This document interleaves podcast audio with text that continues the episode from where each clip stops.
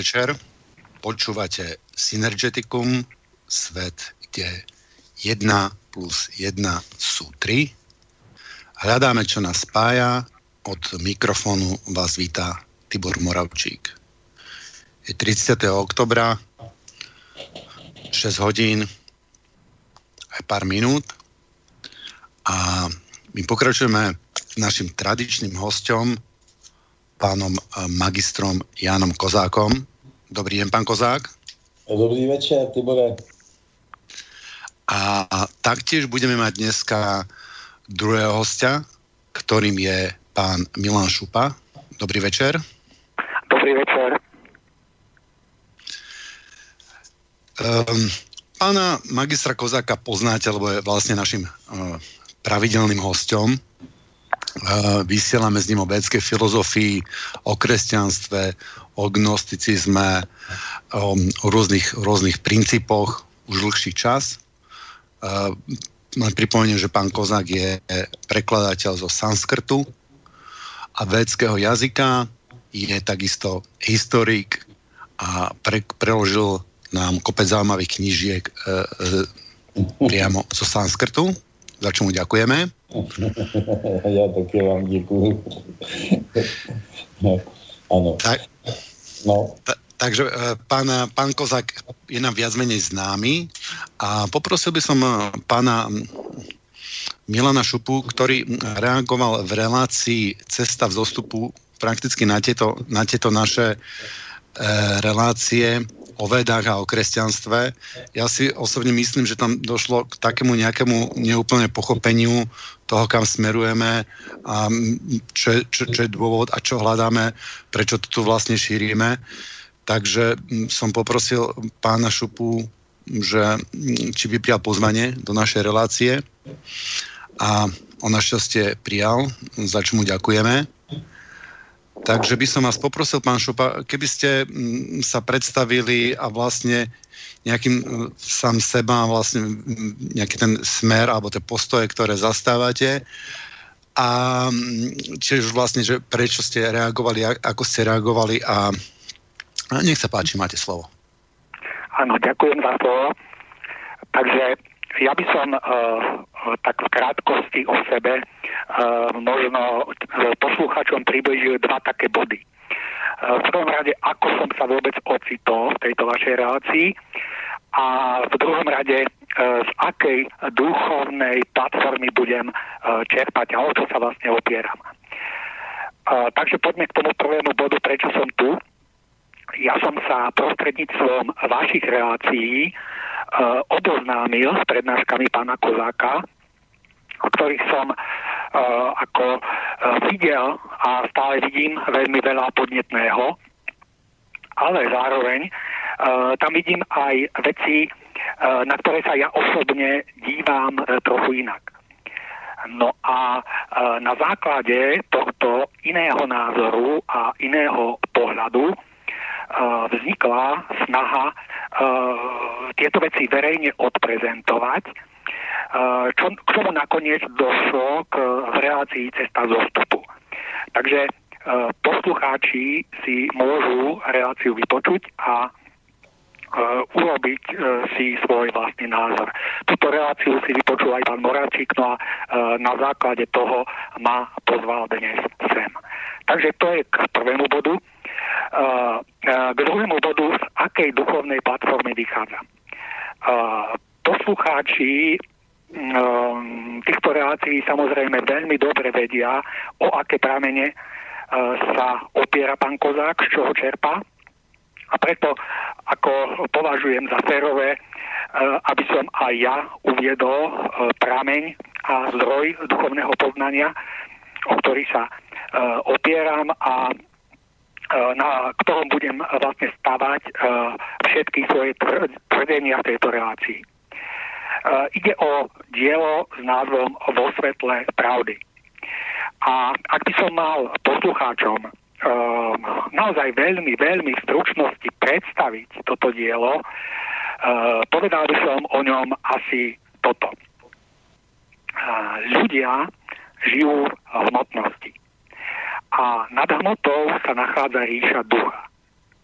No a v nej prebývajúci, veľký, väčší, tvorivý duch Boží sa snaží rôznymi formami a rôznymi spôsobmi usmerňovať drobné zrnká ducha, nachádzajúce sa v hmote, ktorými sme my, ľudia, aby sa prebudili, aby pochopili, kým sú a aby začali smerovať opätovnému návratu do ríše ducha, odkiaľ pôvodne vyšli.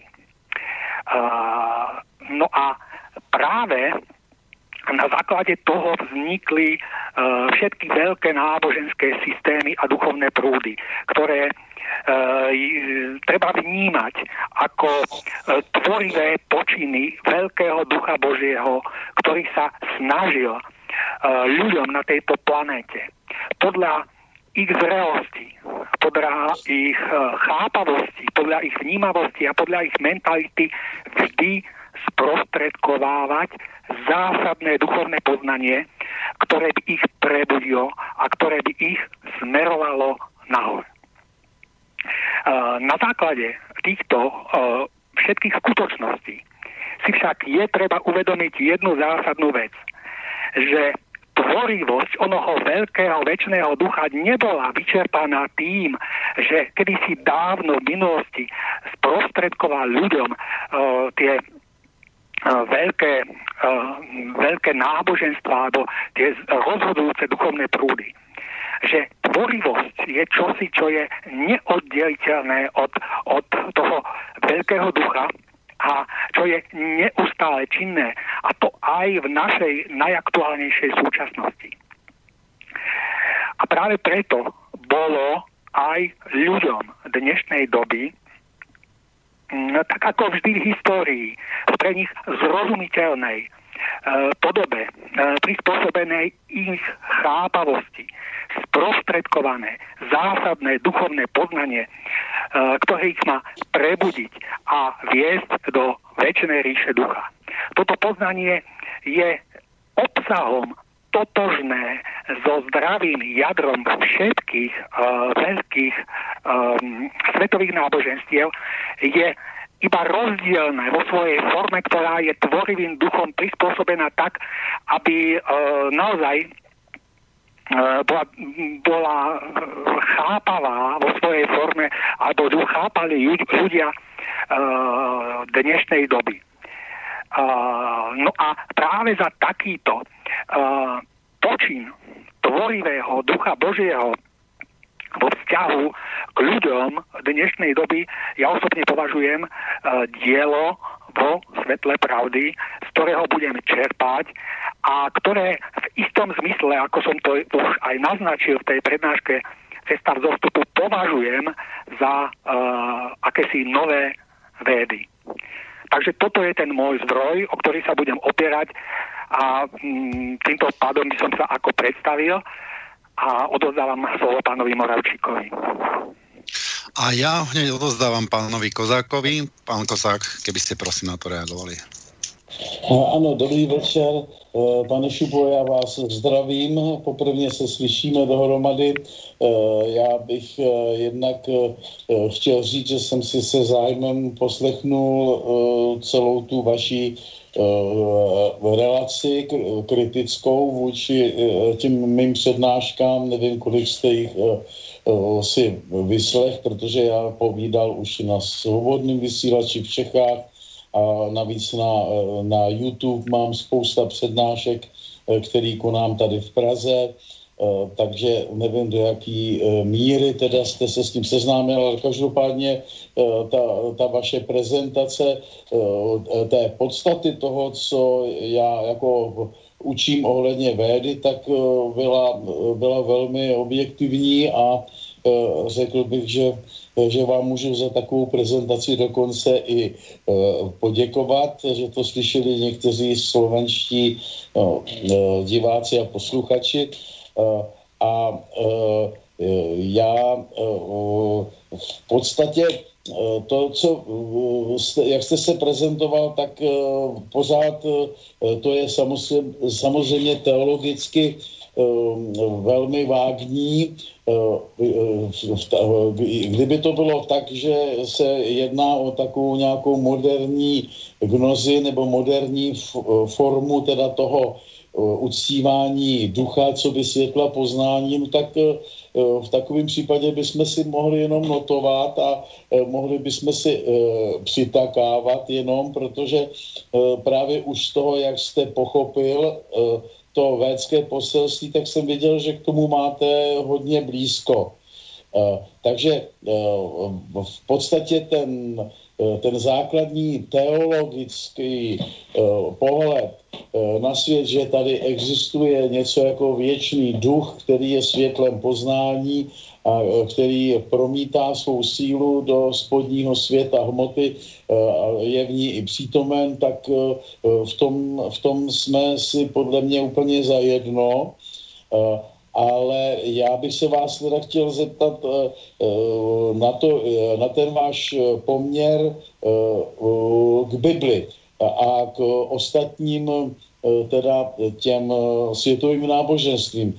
Jestli to berete teda tak, že zkrátka lidé podle svých tradic a kultur přijímají různým způsobem jeden impuls, světelný a zpracovávají ho podle své mentality a podle své kultury, jednou v podobě islámu, jednou v podobě křesťanství, jednou v podobě gnoze, jednou v podobě védy a její tradice, jednou v podobě eh, eh, třeba astéckých kultů krvavých a, a tak dále. Nebo jestli, jestli chápete právě Eh, tu důležitou dělící čáru, kterou já eh, jsem v, jako v dějinách náboženství eh, našel, že totiž nemůžeme všechno náboženství brát tímhle s tím způsobem, protože to přijímání toho světla, poznání se dělí na dvě zásadní skupiny a ta jedna skupina právě je schopná s tím světlem splývat a ta druhá Eh, nevědoucí skupina potřebuje všecko materializovat, všecko zhmotnit a eh, vlastně místo toho, aby uctívala ducha, tak směřuje k tomu, že začíná uctívat ne, ne přímo hmotu, tak teda vlastně pána hmoty a tím Eh, dojde k tomu obrovskému rozštěpení eh, náboženství na dvě skupiny, které se právě proto nenávidí, nebo dochází tam k nedorozumění, takže, takže potom zkrátka vznikají tady ty obrovské světové konflikty a nenávisti a, a podobně. Takže já bych se vás chtěl zeptat, jestli se koukáte na ty všechny fenomény náboženské takže to jsou prostě uh, všecko uh, lidmi zpracované ideje z jednoho zdroje, které akorát lidé a různé kultury různě chápou. Jo? Jestli to berete takhle. Nebo jestli, jestli byste souhlasil s tím, že že tady existují eh, náboženské skupiny nebo náboženské kultury, eh, který vlastně místo toho, aby uctívali ducha, tak uctívají hmotu a pána hmoty. Jo? No, ja, ja, by som sa, ja by som sa k tomu vlastne pridal, že do akej miery je dôležité pre vás ako kresťana um, Biblia a vlastne nech by som povedal, lipnúť na tej Biblii a lipnúť na existencii Krista, alebo tie myšlienky, tie, ktoré um, sú v súlade s týmto chápaním sveta, že žijeme v, v, v hmote a že našim cieľom je, aby ten, aby ten duch nás uh, z tej hmoty trošičku povytiahol. Takže môžem odpovedať? Áno, samozrejme.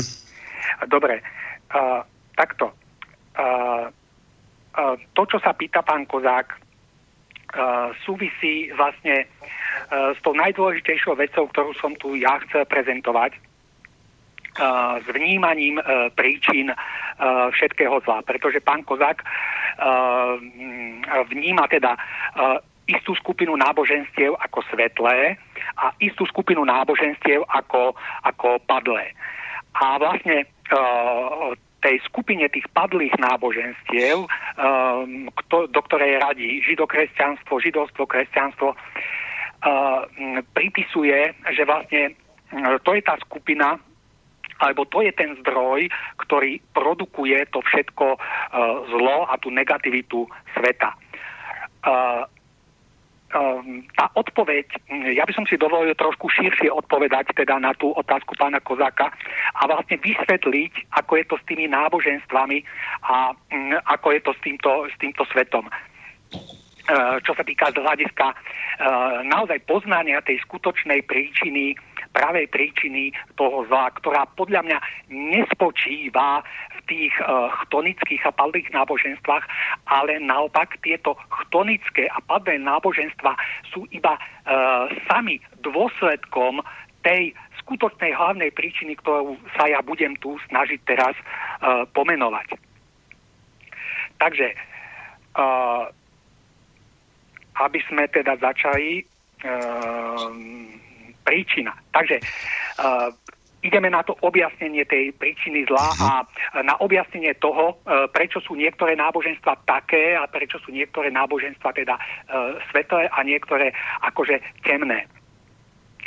Uh, naša najvnútornejšia podstata je duch a pochádza z ríše ducha.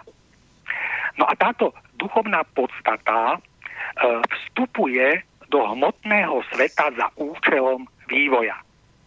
Vstupom do hmotnosti sa duch zahaluje hmotným telom. Pozemský človek sa teda v tom najzákladnejšom členení skladá z dvoch podstát.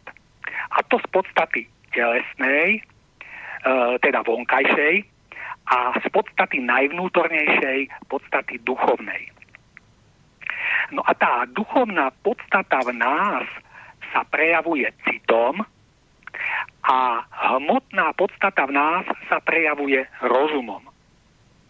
Ale pretože človek je e, bytosť duchovná, je tým pádom určená hierarchická štruktúra jeho dvoch podstát. A to teda znamená, že na vrchole našej uh, vnútornej hierarchie má stáť cit. Pretože práve cit je rečou ducha.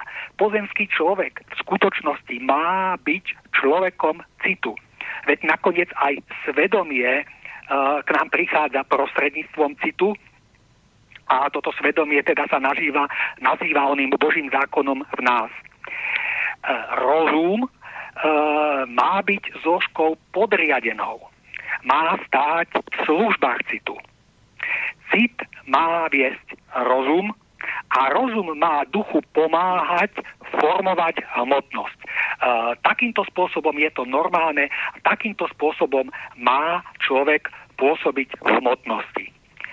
Žiaľ, u ľudí pod vplyvom hmoty došlo k postupnej tragickej zámene v, hierarchickom členení vo vzťahu citu a rozumu.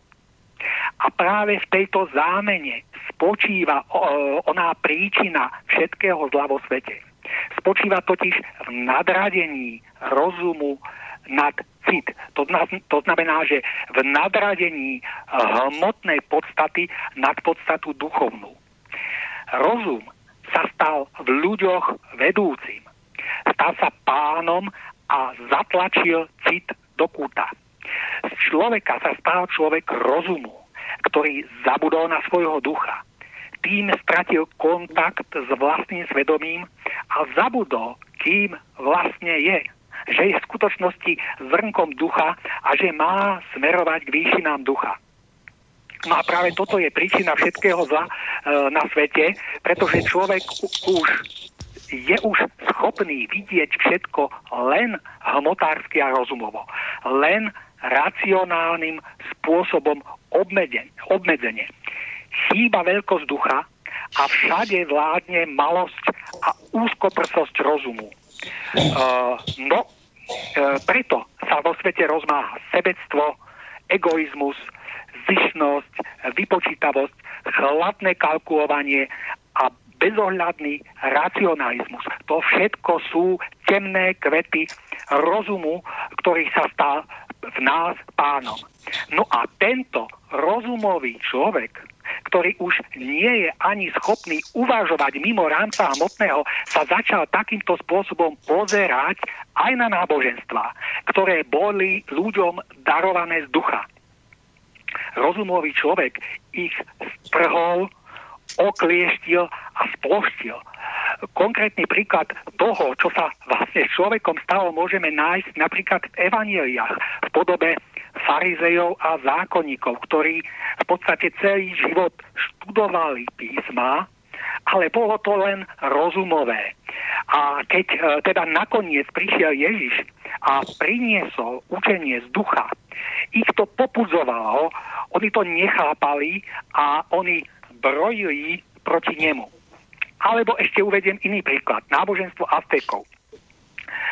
Uh, v tom je čitateľné, že uh, pôvodne išlo o pravé poznanie, spočívajúce v tom, že srdce človeka je najdôležitejšie. Že najdôležitejšie je jeho čisté, dobré, spravodlivé a ušľachtivé srdce. Že jedine takýmto spôsobom je človek Bohu milým. Ale čo sa stalo? S postupným zatláčaním ducha do úzadia a nadobúdaním e, prevahy rozumu začalo u Aztékov degenerovať aj toto práve poznanie. Až nakoniec rozum, odtrhnutý od citu a tým od ducha, to dotiahol e, v tom svojom neporozumení a v tej svojej obmedzenosti až tak ďaleko, že Aztékovia e, nakoniec ako obeď božstvu vytrhávali e, bijúce srdce z hrudí ľudia a kladli ich na obetný oltár. Proste je to, je to dokonalá ukážka, čo je schopný rozum urobiť e, z pôvodne správnej náuky ducha. A takýmto katastrofálnym spôsobom zdegeneroval rozum nielen náboženstva, mnohé náboženstva, ale úplne všetky oblasti života.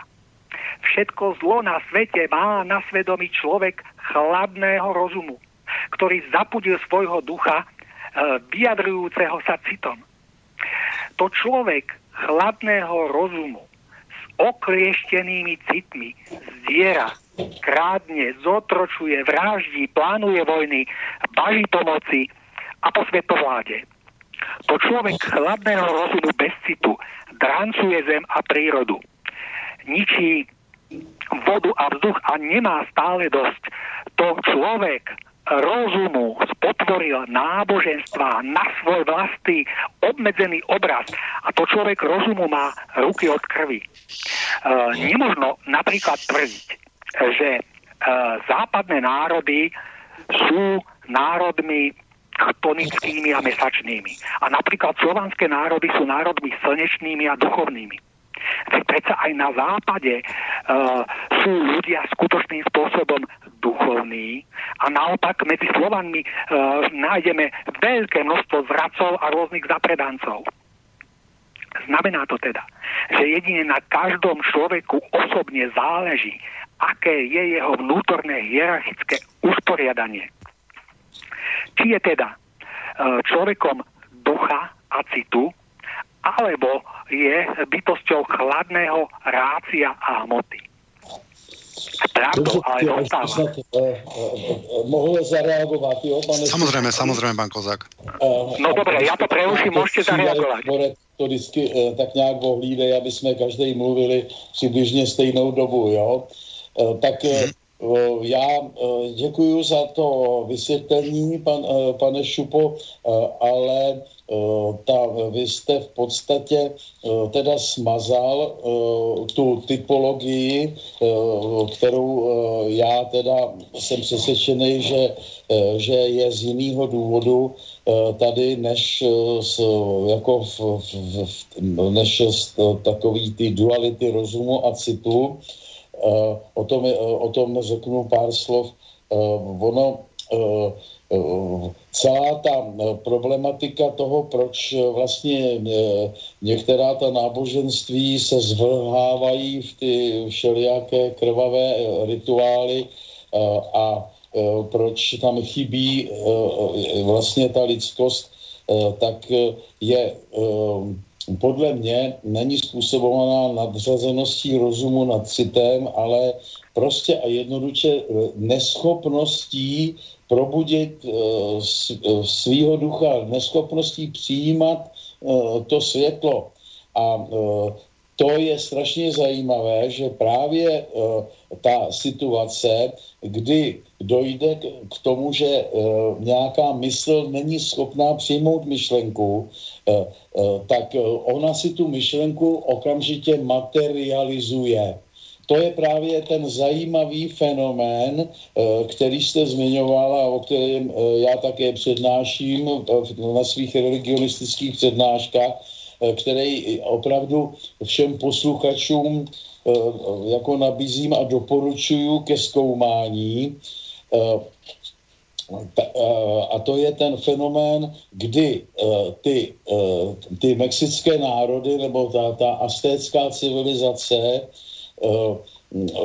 místo toho, aby, aby zkrátka srdcem, to je citem, se vztahovala k Bohu a obětovala teda srdcem. To znamená, že skrze cit a srdce uh, si vytvářela svoji dharmu a chápala, že právě to, uh, to srdce člověka je strašně důležitý rozhodující orgán uh, a ze kterého vyplývá to, co máme a nemáme dělat, tak oni materializovali tenhle ten srdeční kult a tím, že ho materializovali, tím, že najednou to srdce, které Eh, eh, které, s pomocí kterého se obětuje, tak eh, oni právě také jím obětovali, ale hmotně, ne duchovně, jak rozumíte, jak, jak rozumějí všichni srdcatý lidi, ale prostě zcela tupě, konkrétně jako nějaký aligátoři nebo nižší zvířata, že to srdce nabízeli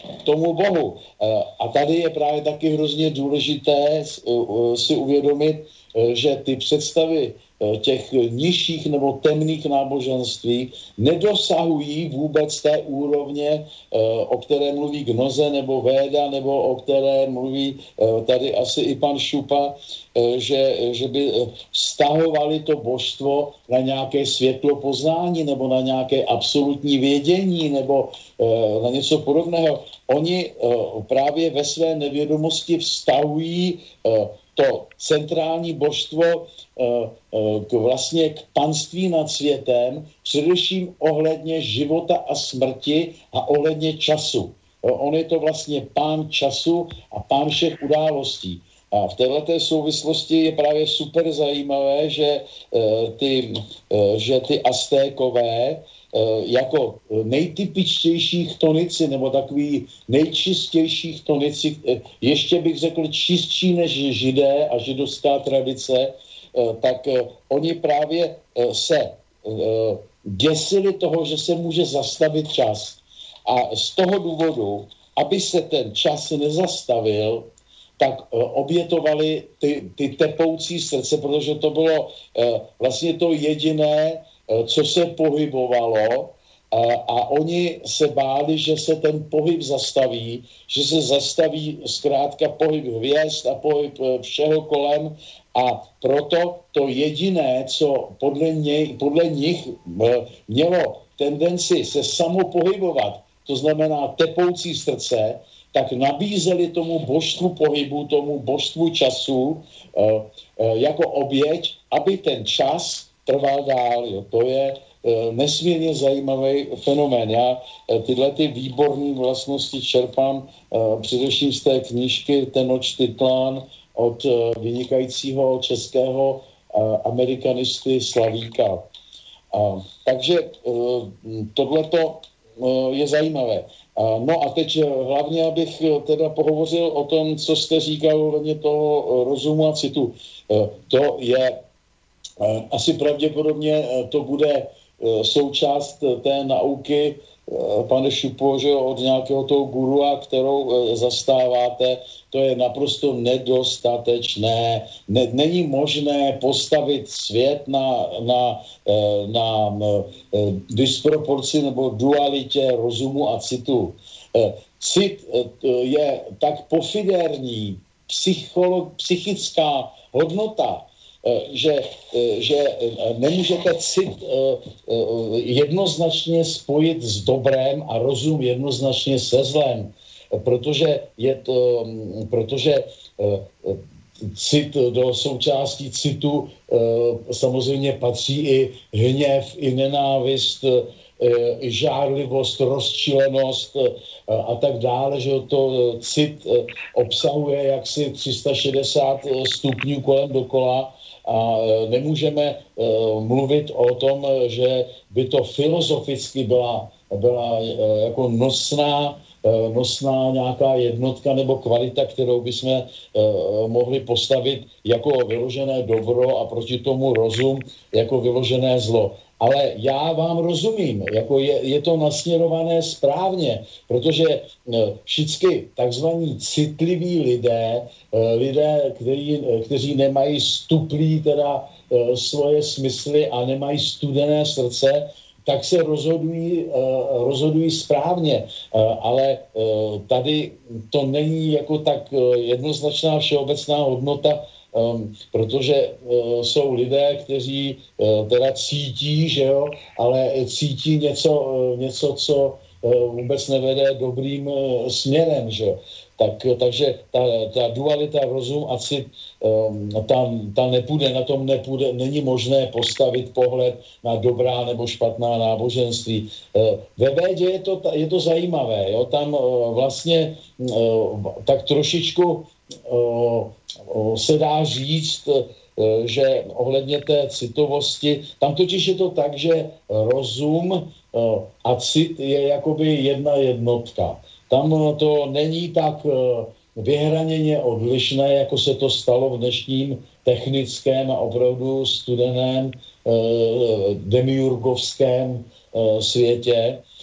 Tam rozum se řekne nejčastěji sanskritem Budhy, což je vlastně probuzenost a eh, ten, to, to slovíčko cit slovanské, tak to je ještě přímo védského, sanskritského původu, jsme ho statečně po tisíce let zachovali a tam eh, totiž čitam, čit, četate je vnímat, cítit, myslet jako jedna, jednotka, jako jeden celek. Takže myšlenka se řekne sanskritem čitam, ale ono to vlastně je cit, takže v tomto smyslu vám nahrávám, eh, že eh, jako ta, eh, ta jak si ta schopnost cítit schop, a je zároveň ale i schopností vnímat a je to prostě jedna jednotka zajímavá.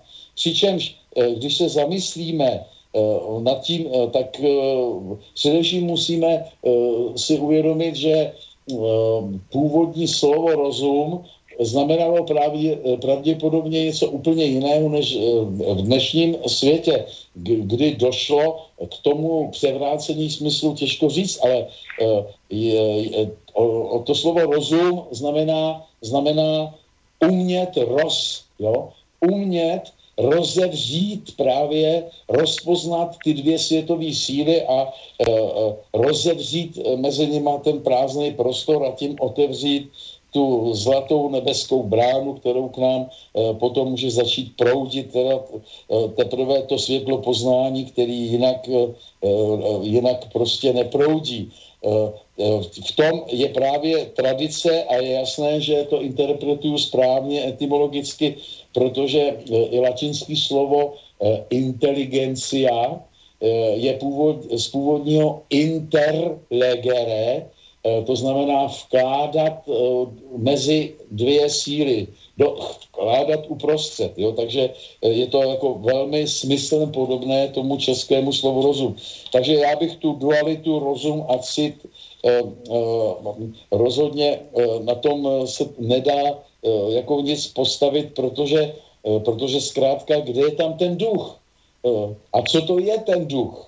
Duch ve své pravé podstatě je objevitelný právě krásně v té védské agnostické tradici a pro všechny srozumitelně je to světlo poznání. Nic jiného to není.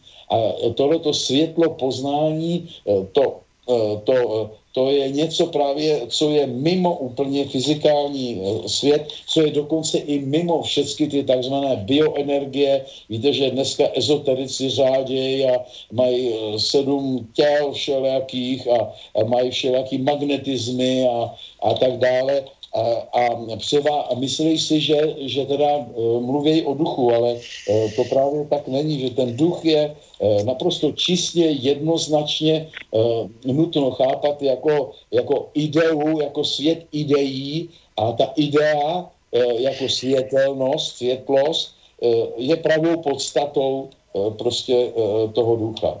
Takže to jsem chtěl říct jako ohledně toho, mu, eh, toho vašeho dělení na rozum a cit eh, a ohledně právě toho, že by potom jsme mohli vyvozovat, že lidé, kteří propadnou rozumu, takže to je hlavní příčina všeho zla, no to, to prostě není možné. Hlavní příčina je úplně někde jinde.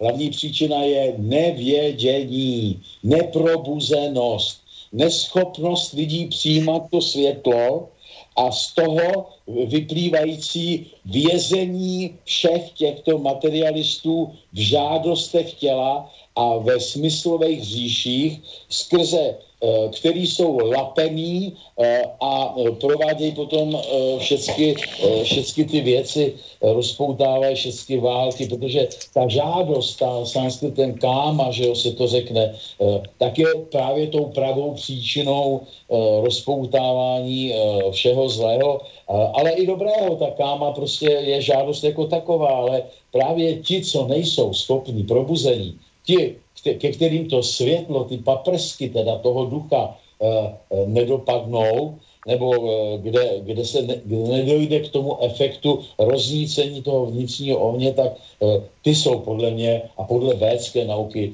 skup, pravou příčinou, proč tady máme teda dneska takovou pekelnou situaci, protože, protože víte, že ta závislost člověka Eh, na smyslových říších, kterou právě nádherným způsobem, opravdu nádherným a věčně svatým způsobem řeší ta brahmanská nebo joginská tradice. Bezkonkurenčně to nemá ve světě vůbec obdoby. Eh, ty, eh, ty třeba ty budovy, budovy řeči ohledně toho, co to je prostě žádost a jak se té žádosti zbavit a jak se osvobodit tak eh, to nemá ani v té védánské nebo buddhistické škole eh, vůbec konkurenci. Takže eh, to, to je prostě hodný studia, to doporučuji všem, všem teda posluchačům, aby s tímhletím způsobem se dívali na tu důležitost té védské školy. No a poslední, co... Pán, by... prepač, e, prepač, že vám do toho, do toho skočím, pán Kozák. E, ja si myslím, že pán Šupa, Šupa to myslel inak, že on to myslel, ja si to dovolím, teda, no. jak to ja, ja cítim, že ten duch vlastne sídli, sídli v srdci, akože samozrejme ne, ne, nedoslovne, ale tam ho nejak vnímame a to, a to je pre nás taká uh, taká, taká symbolika a, a, a, a to, to materiálno je v hlave, lenže dá sa ten dá sa ten duch ako pochopiť? Není ten duch taký, že sa má vlastne precítiť? Že vlastne, keď precitneme, a otvoríme, a otvoríme sa tomu, čo nám, čo nám to srdce šepká, alebo, alebo jak sa ten duch prejavuje do toho, že a vtedy začneme, vtedy začneme chápať, že tieto procesy nejdú nejako, nejako simultánostne, nejak, nejak, nejak spoločne, ako ruka, ruka v ruke. Prepáčte, že vám dám túto otázku a... Pořádku, e, já jenom na to teda rychle odpovím. E, tak e, srdce, jo, jako samo o sobě, je, může být, jak bych to řekl, žádostivé a bez žádosti může být nejednotné, roztěkané, zmatené, nebo může být jasné, pevné, čisté, jo. O tom srdci to je taky vágní hodnota, se kterou nemůžeme v teologii nebo ve filozofii takhle pracovat, protože srdce může produkovat nehlídané tím poznáním, jo, tím probuzením, tak může produkovat všechno, že jo. Takže i v srdci může sídlit jed, jak se říká často v básních, že jo, i v srdci může sídlit hněvivost nebo všechny ty špatné lidské vlastnosti. Takže tady já bych, já bych jako trval na tom, že, že, že prostě to je vágní hodnota, jo? že prostě jak ten cit, tak to srdce nemůžeme nemůžeme my jako dát jednoznačně jako zástupce toho ducha. Jo. Navíc jako cítím tak trošičku, nevím, co to je za školu, to, co, co pan Šupa teda zastává, to budou asi nějaký Němci, to se, jsem se ještě chtěl zeptat, aby mi na to odpověděl, co to je vlastně, odkud to pochází, protože jsem malinko vysazený na to, když někdo takhle argumentuje rozum proti citu, já to cítím vlastně jako feminismus. Je to velmi časté, protože v naší tradici tak nějak se říká, že, že muž je racionální, rozumný, když to žena, žena je citová bytost, tak v takovém případě by se mě potom ta dualita od pana Šupy přednášená jako totálně nelíbila, protože by to byl vlastně takový nějaký emancipační útok ženského světa vůči, vůči světu mužů. Jo? A, a uh, tak já bych takhle, uh, to, já bych to takhle teďko nechal, pojďme si dát pětiminutovou přestávku, jo, a potom bude pan Šupa povídat zase, jo? Ty budeš, Dobré, poprosíme Igora o pesničku.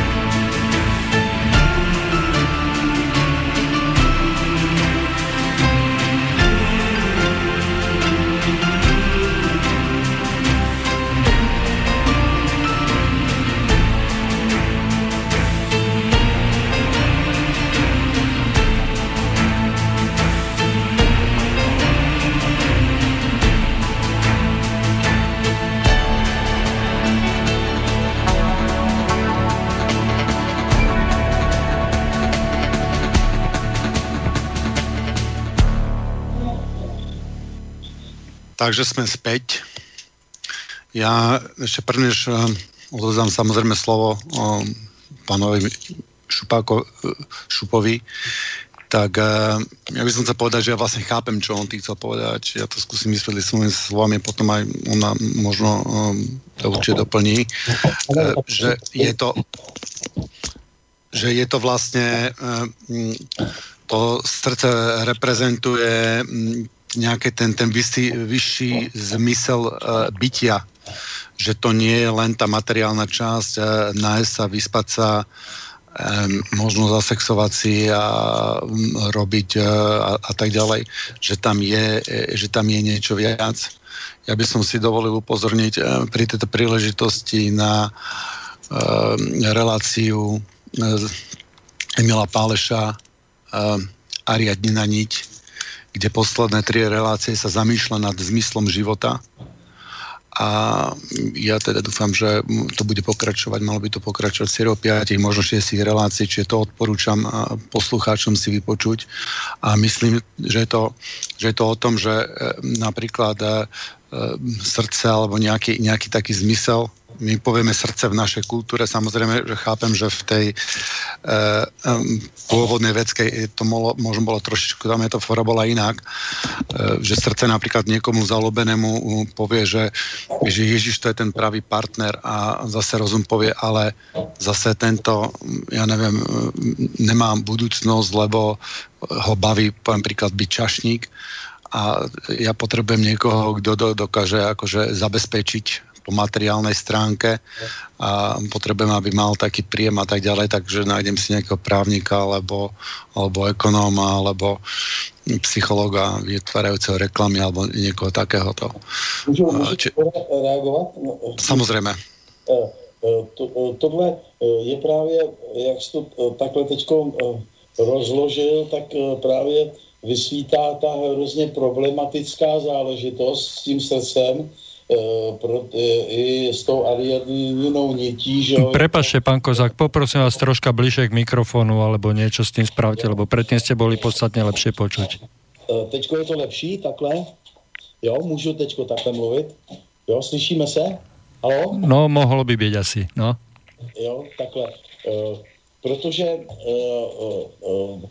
vemte si ten, ten symbol srdce nad každým bordelem. Jo? Eh, eh, ta, eh, právě proto je to nebezpečný, proto se bráním tomu tyhle filozofii srdce a citu, protože je to obojaký. Je to, není to něco, co, co by nám objasnilo vlastně tu, tu sílu, která by člověka měla pozvedávat směrem k té ušlechtilosti nebo směrem k těm eh, kvalitám duchovního člověka, protože eh, právě to jde na dvě strany. Ta, I ta Ariadne vlastně miluje že jo, toho svého hrdinu, tak proto mu dá tuhle tu velmi nebezpečnou nitku, která navíc v té tradici pozdně řecký je v podobě teda rudý, rudýho klubíčka, takže se to tak trošičku podobá právě i tomu rudýmu klubíčku v okně, v okně té, té děvky ráb, která židům ukazuje, jako kdy mají kdy mají zautočit na, na město a tak dále, kde jsou otevřené brány, brány té, té lidské civilizace, aby tam mohly padnout. Eh, a eh, takže vidíte už jenom na tom neonovém srdci, na bordelech, eh, že to nebude, nebude jako nějaký fenomén, který, kterého bychom se mohli držet, který by byl nějak jednoznačný. Prostě Eh, chtoniční lidé nebo lidé eh, hyličtí, eh, pouze tělesní, kteří nemají vůbec pochopení, kteří se smějí tomu, že si tady povídáme s panem Šupou o nějakém duchu, protože pro ně žádný duch neexistuje, nemá to žádné, žádné jasné konotace, nemá to, ne, nemá to nic, co by mohli vidět, změřit, zvážit, takže to považují za nic. Jo? Takže přes to srdce si právě eh, z tohoto důvodu eh, myslím, že to nepůjde. Dobre, tak necháme samozrejme teraz reagovať a pána Šupu, prepáč, že si dlhšie nemal slovo. Mohl, mohl právě trošičku jenom malinko říct, aby jsme věděli to učení, kdo ho založil a odkaď pochází to, které zastává. Ono v podstate uh, to, čo hovorím, tak to nejak istým spôsobom uh, ono je bezpredmetné kto založil to učenie, alebo čo proste to je vec človeka, nech, nech to sám skúma. V podstate ja sa opieram o toto učenie aj v týchto svojich tvrdeniach a ja by som naopak v podstate trval na tomto jednoduchom členení rozumu a citu, konfliktu rozumu a citu, ktorý spôsobuje to zlo vo svete. Ja by som to zdôvodnil asi tak, že Uh, jednoducho uh, je ten veľký duch, ako pán Kozák hovorí, veľký duch ako svetlo poznania, ale zároveň aj my v sebe, v našom jadre, v našom srdci máme to drobné zrnko ducha. A uh, to drobné zrnko ducha má spojenie s tým veľkým duchom. A človeku, proste, človek je spojený, každý jednotlivý človek je spojený s veľkým duchom, a te, e, prostredníctvom toho svojho malého zrniečka ducha. A to zrniečko ducha sa prejavuje práve citom. Cit je, je vždy čistý. To, čo hovoril pán Kozák o závisti, nenávisti ako nečistých citoch, to sú pocity, to je rozdiel. Pocity uh, vychádzajú uh, z rozumu. Uh, cit je vo svojom jadre vždy čistý. A uh, ak človek chce vnímať tento čistý cit, ak chce vnímať ten Boží hlas v sebe, ak chce mať spojenie s tým väčšným duchom, ktorý je svetlom poznania, tak jednoducho musí vnútorne pracovať sám na sebe na tom, aby bol schopný uh, zachytávať tie čisté impulzy citu. Cit v sebe má aj chronický človek len je zasypaný proste rozumovými nánosmi, je proste zasypaný rozumom. A to e, jednoducho, e, ak človek mm, je ochotný e, zapracovať na sebe v tom zmysle, že dokáže odkryť, očistiť to vlastné čisté cítenie, Prvým krokom k tomu je nutnosť zachovávania ušlachtilosti vlastného vnútorného života. To je cesta, kedy dbáme na čistotu svojich myšlienok, kedy dbáme na to, čo sa vo vnútri nás hýbe, aby to bolo čisté a ušlachtilé a tým pádom vlastne zušľachtujeme to svoje vnútro a ušľachtilosťou vlastného vnútra nadvezujeme kontakt s ušľachtilosťou duchovného zrniečka, ktoré v sebe máme. A toto následne s nami môže komunikovať prostredníctvom čistého citu. A, a ono nám je schopné vždy v každej situácii radiť, ako máme správne jednať. To je svedomie. To znamená, že keď sa človek rozhoduje, on nemusí mať zásadné filozofické poznanie, ako, ako hovoríte. O, ak sa rozhodujeme v tých najjednoduchších situáciách každodenného života, vždy pokiaľ by sme mali mm, očistené to naše vnútro, sme schopní zachytávať impulzy citu, ktoré nám môžu a ktoré nás budú vždy usmerňovať tým správnym, uh, tou správnou cestou. Uh, uh, je jasné, že ľudia dneska sú prekompli- prekomplikovaní a že jednoducho v tej prekomplikovanosti, ktorá je e, taktiež súčasťou je dielom rozumu, nie sú schopní pripustiť a nie sú schopní pochopiť, že tie skutočné duchovné pravdy sú oveľa jednoduchšie, mne sa zdá, že jednoducho všetko to, čo potrebujeme k svojmu zostupu, skutočne nesieme v sebe. Že to je to Božie kráľovstvo v nás. To je to spojenie s Božím kráľovstvom v nás, ktoré má každý vo svojom vnútri, ktoré musí uh, istým spôsobom cez tú snahu o vlastnú ušlachtilosť nadviazať a tým pádom bude duchovne cez cit vedený smerom nahor. Uh, Dobře, tak já to teď znamená, bych eh, reagoval, jo, uh, Uh, ja, samo sebou to, co vy tady povídáte... Že jednoducho v tomto to spočíva, že jednoducho človek, človek dneska mm, nie je schopný, ako to je obrovská chyba, že my už nie sme schopní chápať tie najjednoduchšie veci. Že jednoducho my radi počúvame veci zložité, komplikované, že tá naša pôvodná, prostá e, duchovná detskosť sa stratila a e, my už hľadáme cesty riešenia všetkých problémov len rôznymi komplikovanými cestami. A keď sa nám ukáže skutočná práva príčina, ktorá spočíva e, v tom nesprávnom vzájomnom pomere citu a rozumu, tak jednoducho uh, sa nám to zdá príliš jednoduché, príliš, príliš banálne na to, aby sme v tom boli schopní hľadať uh, tú skutočnú príčinu všetkého zla. Ja by som um, pokračoval v tom, uh, čo som teda mal mm, Pán, uh, pán Šupa, teda mal, mohli by sme, prosím, ako, nehať zareagovať. Myslím, že pán Kozák chcel niečo v, v, k téme povedať. Ano, nech, ano. Pokiaľ máme túto líniu, nech, nech si to držíme a potom, potom pôjdeme trošičku ďalej. Dobře. Já bych na to zareagoval takhle. Pocity a city. Pán Kozák, počujete nás? No, pán Kozák nás nepočuje, tak uh, necháme, necháme hovoriť uh, teda pána uh, Šupu. Pán Šupa, um, môžete, môžete reagovať? A ano, ja zatiaľ sa pozriem, čo s pánom Kozákom. Ja som bol vlastne prerušený, som, som dal slovo pánovi Kozákovi, takže ja by som pokračoval v tom...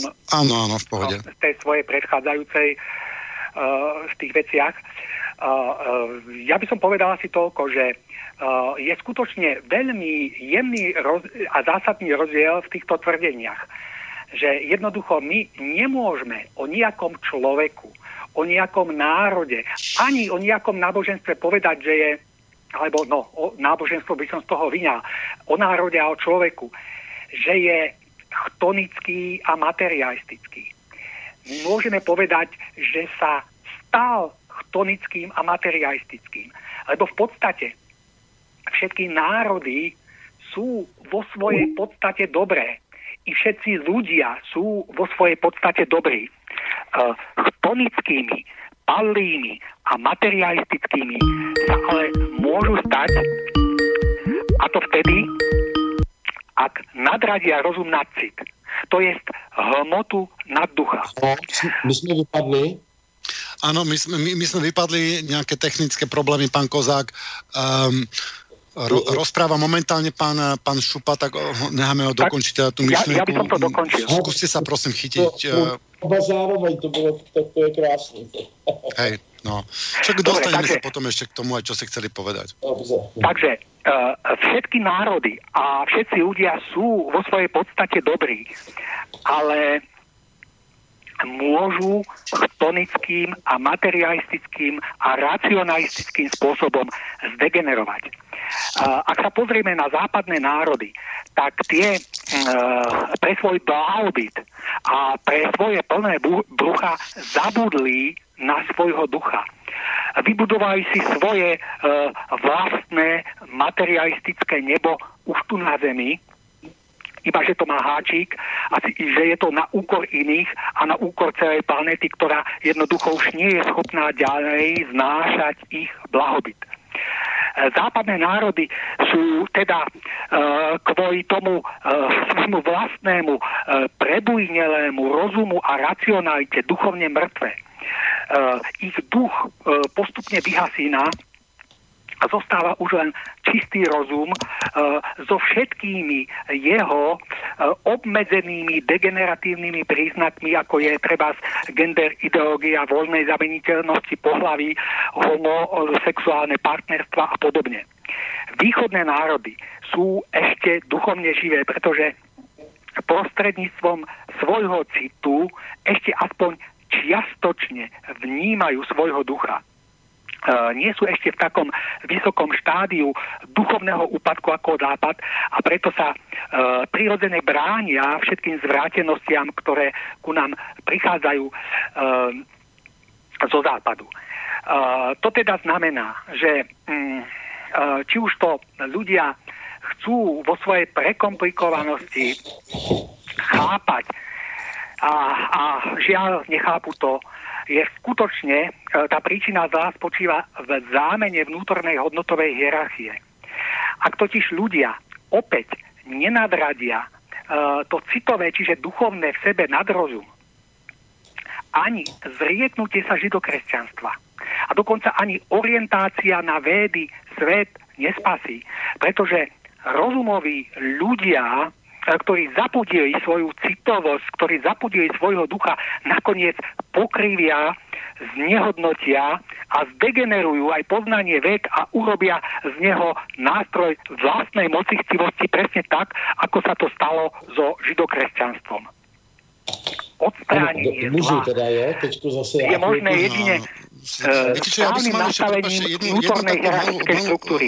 Otázočku na, uh, na pana Šupu, že uh, pokiaľ teda vy preferujete takýmto spôsobom ten, ten citový prístup, ako to vidíte v tom, že vlastne kresťanstvo sa chápe vyslovene rozumovo cez jednu, jedinú knihu, ktorá má monopol na pravdu, cez jediného jedného človeka, ktorý tu údajne zastupuje Boha na zemi, cez jediného človeka, ktorý dokázal, dokázal priniesť to múdro a nikto nikdy predtým uh, podobný neexistoval.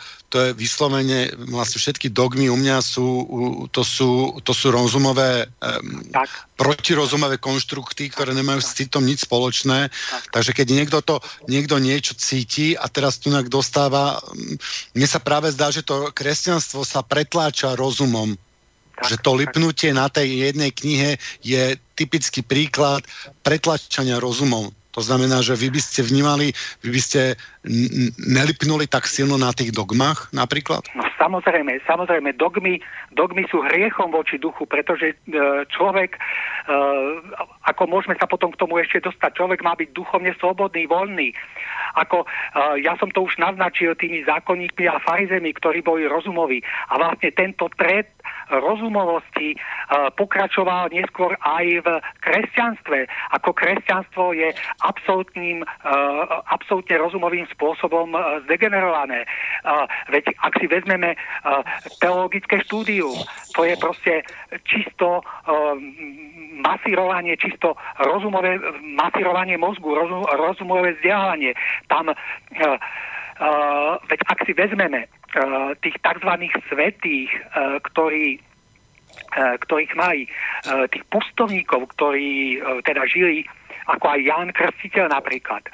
To boli ľudia, ktorí odišli do ústrania mimo civilizáciu, mimo všetky učenia a všetky filozofie a v samote v jednoduchosti a prostote života, v tej snahe, vnútornej snahe ušľachtilosť, očisťovali svoje vnútro, to robili tí pustovníci, to bolo ich hlavným poslaním.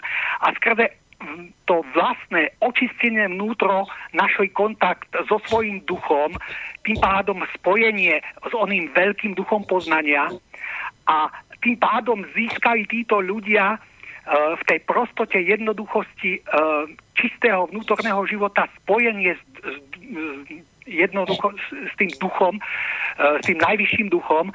A títo ľudia bez akéhokoľvek vzdelania boli potom schopní dávať rady a viesť kráľov uh, usmerňovať proste ľudí v rôznych životných situáciách, pretože tú svoju múdrosť nezískali z kníh, nezískali zo štúdií, ale tú svoju múdrosť získali vnútorne napojením sa na onoho veľkého ducha Božieho cez svoje cez svojho vlastného ducha, ktorého mohli vnímať e, prostredníctvom toho svojho čistého a ušlachtilého vnútorného života.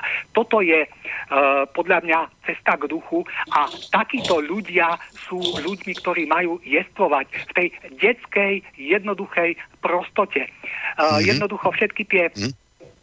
vysoké učenia sú správne, sú, sú inšpirujúce, ale jednoducho všetko toto má predsa viesť k tomu, aby človek rozkvital v cnostiach, aby bol spravodlivý, čistý, ušlachtilý, dobrý, ústretový, nezištný a aby týmto spôsobom sa vnútorne zušľachťoval, očisťoval. Ale to je cesta k jeho vlastnému duchu, pretože človek týmto nevedomky začína čoraz čistejšie vnímať hlas svojho citu a e, čoraz užšie sa spájať s veľkým duchom a tým pádom e, čoraz vyššie stúpa e, v, vnútorne, duchovne a jednoducho stáva sa takou ľudskou bytosťou, akou byť má a aká nakoniec vo svojom maximálnom zušľachtení je schopná vstúpiť do raja. Ja by som chcel tu mm, povedať... Viete čo, prepašte, môžeme trošičku nehať zase zareagovať a pána Kozáka. Dobre, ja by som dobre. k tomu len dodal, že budisti pravdepodobne k tomuto majú tú meditáciu, to štúdium seba samého cez štúdium fungovania mysli a, a, a ducha a ako je to vlastne telo prepojené s tou, s tou, s tou, s tou duševnou uh, s tou duševnou úrovňou existencie, od toho majú tú meditáciu a že tu v podstate by sme možno našli takú nejakú, uh, nejakú paralelu. Čo si o tom myslíte, pán Kozák? Uh, no, tak tady to je jako hodně, hodně načatých témat, takže prostor je poměrně na to dost malý, nějak se tomu vyjádřit. Pán Šupa mluvil Prepač, o... ešte, um, jak hovoríte o tom prostoru, tak my by sme, my by sme to potom dali, um, by sme pokračovali v tomto, to znamená, že nestresujeme, netlačíme to nejak. Je to veľmi podstatná téma um, našej existencie, takže tomu, dáme tomu presne toľko času, koľko e, to času treba. Ja by som ešte sa tu zmienil, že 27. novembra e, bude hosťom Rudolf Vašský a téma je na um, tretia cesta. On tam prišiel s takou nejakou ekonomickou teóriou, ako by to mohlo, ako by to mohlo fungovať, tak nám to tu vysvetlí. A potom e, na Vianoce 25.12. máme ďalšiu reláciu a to ešte vám nepoviem tému, ale už mám predstavu, tušenie, kto to, kto to asi bude a bude to taká, taká vianočná, e, vianočná relácia. A potom 22.1. zase, zase e, máme reláciu a vtedy by, sme si, by som navrhol, že by sme spravili to pokračovanie, toto, čo nestieme dneska, keby ste boli e, obidvaja s tým v pohode, čiže 21. 22.1. útorok. Uh, úterý. Dobře, já si to píšu, Vybore, můžeme pokračovat, ano, protože... Pán Šupa, vy ste s tým, jak, jak to vidíte, alebo pozrite si zatiaľ v Áno, to je, to je tak ďaleko, že ešte ako na to nedohľadnem, ale ako môže byť. Dobre, super, Dobre. pokračujte, pán Kozák. Ano, uh, tak, uh, takže pán Šupa tady mluvil o, o skaženém západu a o, o neskaženém východu. Samo sebou, že to tak do jisté míry je. Eh, můžeme také mluvit o velmi bohatém západu a velmi chudém východu, eh, i když eh, situace například v Číně se teďko mění.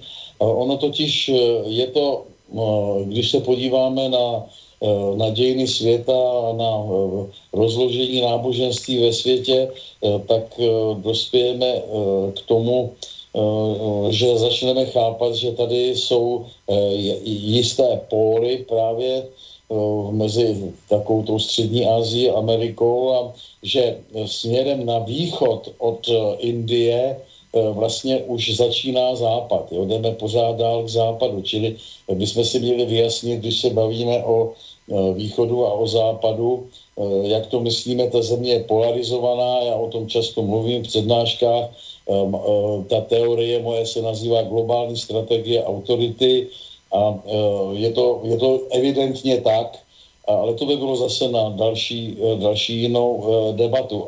Ale co chci hlavně říct, na závěr teda vlastně už dneska toho našeho povídání.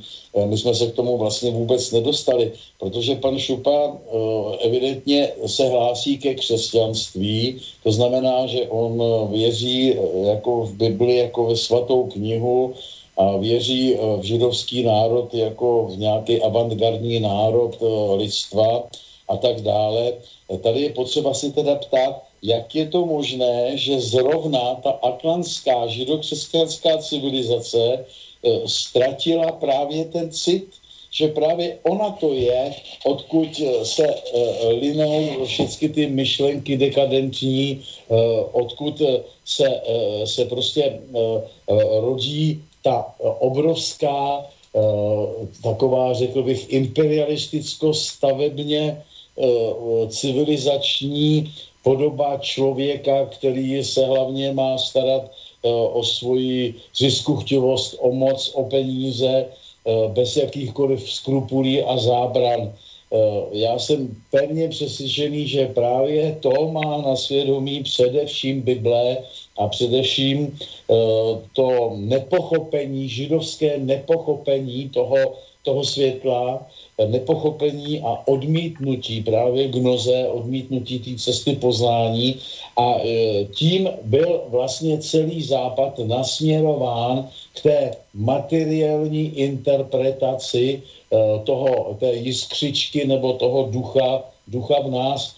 Mám proto nádherný příklad, protože v sanskritských textech se právě často mluví o tom vnitřním člověku, o té jiskřičce, eh, o tom budhovství v nás, nebo můžeme tomu říkat všelijak, tak se mu říká eh, jako eh, buď zlatý zárodek, nebo dokonce přímo zlatý muž, jako zlatý, zlatý puruša, jo?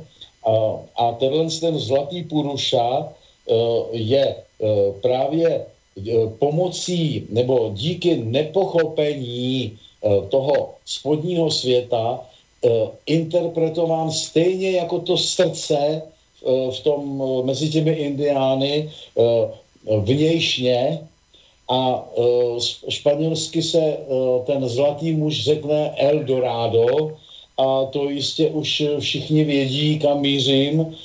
Prostě tady se, jakmile dojde k tomu, že ten ideál, ta duchovní myšlenka začne být chápána tělesně, jakmile dojde ke stělesnění svatého učení, tak tím dojde právě k překlopení smyslu celé kultury obráceným směrem. A právě to se stalo v, v tom v Biblii, právě tam, na rozdíl od gnostického chápání spasitele jako, jako vlny nebo prostě posla nebo anděla, duchovního anděla, který přichází do našeho srdce a mysli, aby nás probudil, tak tam došlo k tomu stělesnění, kdy najednou tělo se stalo výkupným a e, tím e, postupně byl vytvořený zárodek pro to, co se děje dneska, to znamená e, pro úplný převrácení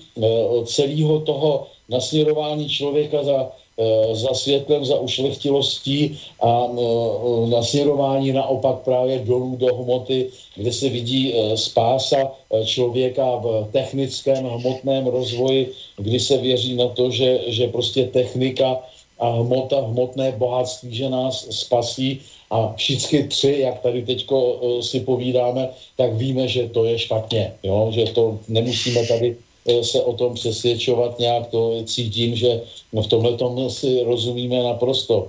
Takže já vidím příčinu toho takzvaného skaženého západu uh, právě v Bibli a v, ve stělesnění té myšlenky spásy ve stělesnění eh, dokonce eh, právě i těch gnostiků ve, svá, ve svátosti Pany Marie a ve všech těch velice důležitých dogmatických rysech té biblické nauky. O tom si právě můžeme blíž popovídat příště, protože dneska, dneska na to vůbec nebyl čas.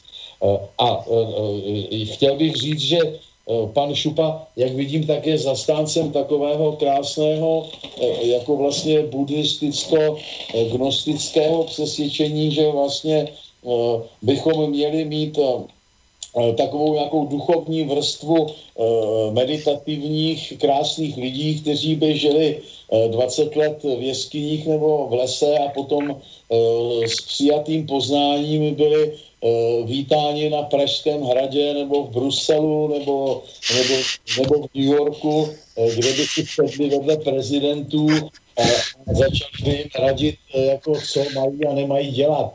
No tohle to samo sebou do, dobře cítíte, že je, je naprosto nesmyslný idealismus, tomu nikdy nedojde.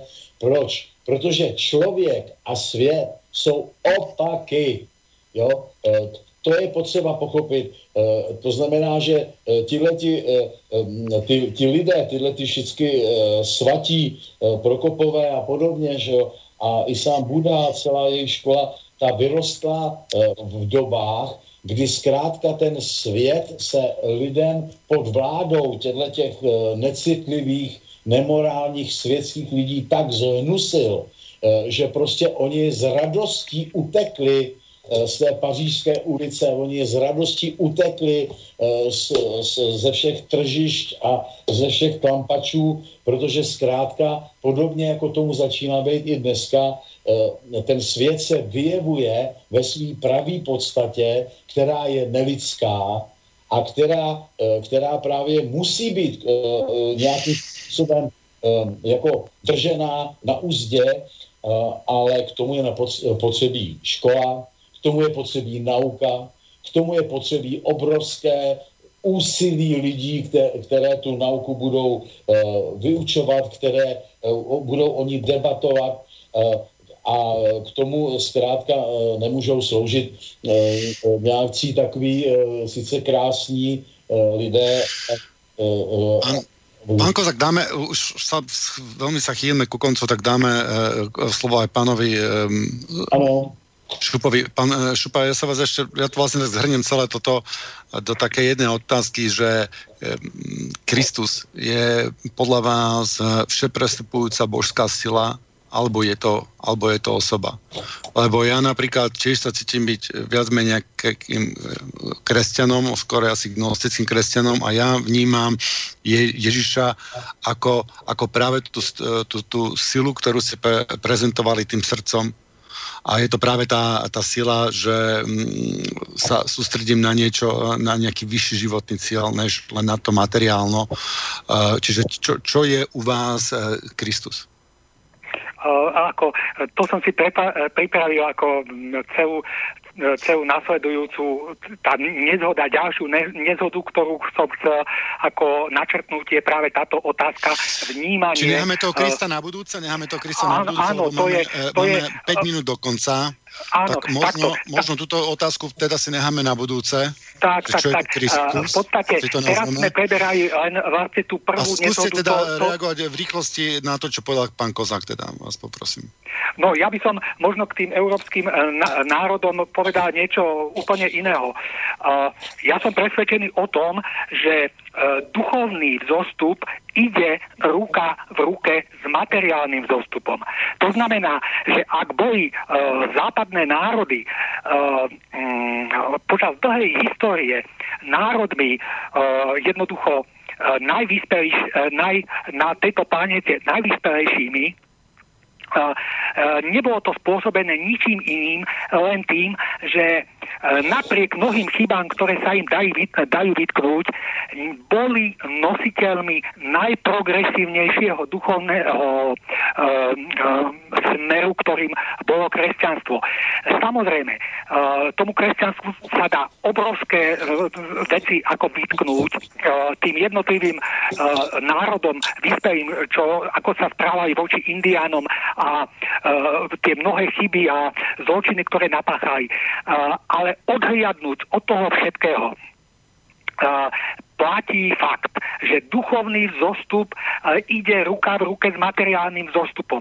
A všetky tie katedrály, všetky tie kostoly, všetko to reprezentuje proste tú duchovnosť, to kresťanstvo, ten nejaký či, to čisté napojenie na princíp Krista. Tu sú dve vetvy. Jedna najvyššie cirkevné hierarchie, ktoré boli čisto rozumové, ale tá skutočná pravá duchovnosť kresťanstva boli tí jednoduchí, obyčajní ľudia, ktorí niesli tú štafetu um, tých skutočných hodnot, uh, ktoré hlásal Kristus. A práve preto bola táto uh, západná civilizácia, uh, preto viedla uh, spomedzi všetkých národov sveta, pretože bola duchovne najprogresívnejšia a v, začalo to v období technickej revolúcie, e, kedy vlastne ten blahobyt um, začal dosahovať proste už takých meritok, že jednoducho uh, sa um, už to náboženstvo pôvodné sa začalo strácať. Už ten duch a tie duchovné potreby, ktoré predtým e, národy Európy mali, o čom teda svedčí celá ich história, e, začali miznúť. A tým, že vlastne e, ten progres kresťanstva, e, toho čistého, zdravého, o ktorom budeme ešte hovoriť, e, sa stratil, tak jednoducho tá civilizácia stratou tej vlastnej duchovnosti spočívajúcej v, e, v tom najprogresívnejšom uh, jednoducho týmto spôsobom začala západná civilizácia postupne degenerovať. My sme uh, v tom štádiu už degenerácie, kedy vlastne duchovnosť vyhasína, kedy tam nie je žiaden záujem o veci duchovné, na rozdiel teda od ešte východných štátov, kde uh, to existuje. Uh, takže uh, tie národy, západné skutočne niesli svojho času štafetu aj materiálneho, aj duchovného vývoja na tejto planéte. Žiaľ, pod uh, váhou blahobytu, pod váhou konzumu, pod váhou bohatstva uh, to duchovné odsunuli nabok ako už nepotrebné a tým pádom sa vydali na cestu úpadku. Takto sa teda aspoň dívam na veci ja. Ano, můžu ještě říct minutu? Ano, samozřejmě, eh, posledná minutka vlastně na rozlučení se. Eh, tak eh, to je právě přesně ta interpretace, kde se příště s panem Šupou střetneme, protože já jsem přesvědčený, že tohleto je hrozně zidealizovaný, právě takovej egocentrický, křesťansko-egocentrický pohled na svět, který eh, nevysvětluje eh, dobře tu příčinu toho současného úpadku, že, že prostě by křesťanství byla nejduchovnější směr a díky tomu jsme taky nejvíce rozjeli techniku a materiální rozvoj. To, to bych řekl, že pravý opak je pravdou. Že my jsme právě už od samého začátku se toho ducha, jsme toho ducha pochopili jako ducha ve hmotě, jako boha ve hmotě. A právě proto, že jsme se začali vždycky koukat do té hmoty a přemýšlet o tom bohu ve hmotě, tak jsme dospěli takových úžasných technických vymožeností. Ale o tom si můžeme popovídat příště. No, no takže e, ďakujem e, poslucháčom za pozornosť, e, ďakujem pánovi Šupovi, že nás e, navštívil a aj samozrejme pánovi Kozákovi a teším sa o v januári do počutia. A, ano, naschánou. Do počutia. Táto relácia vznikla za podpory dobrovoľných príspevkov našich poslucháčov. Ty, ty sa k ním môžeš pridať. Viac informácií nájdeš na www.slobodnyvysielac.sk Ďakujeme.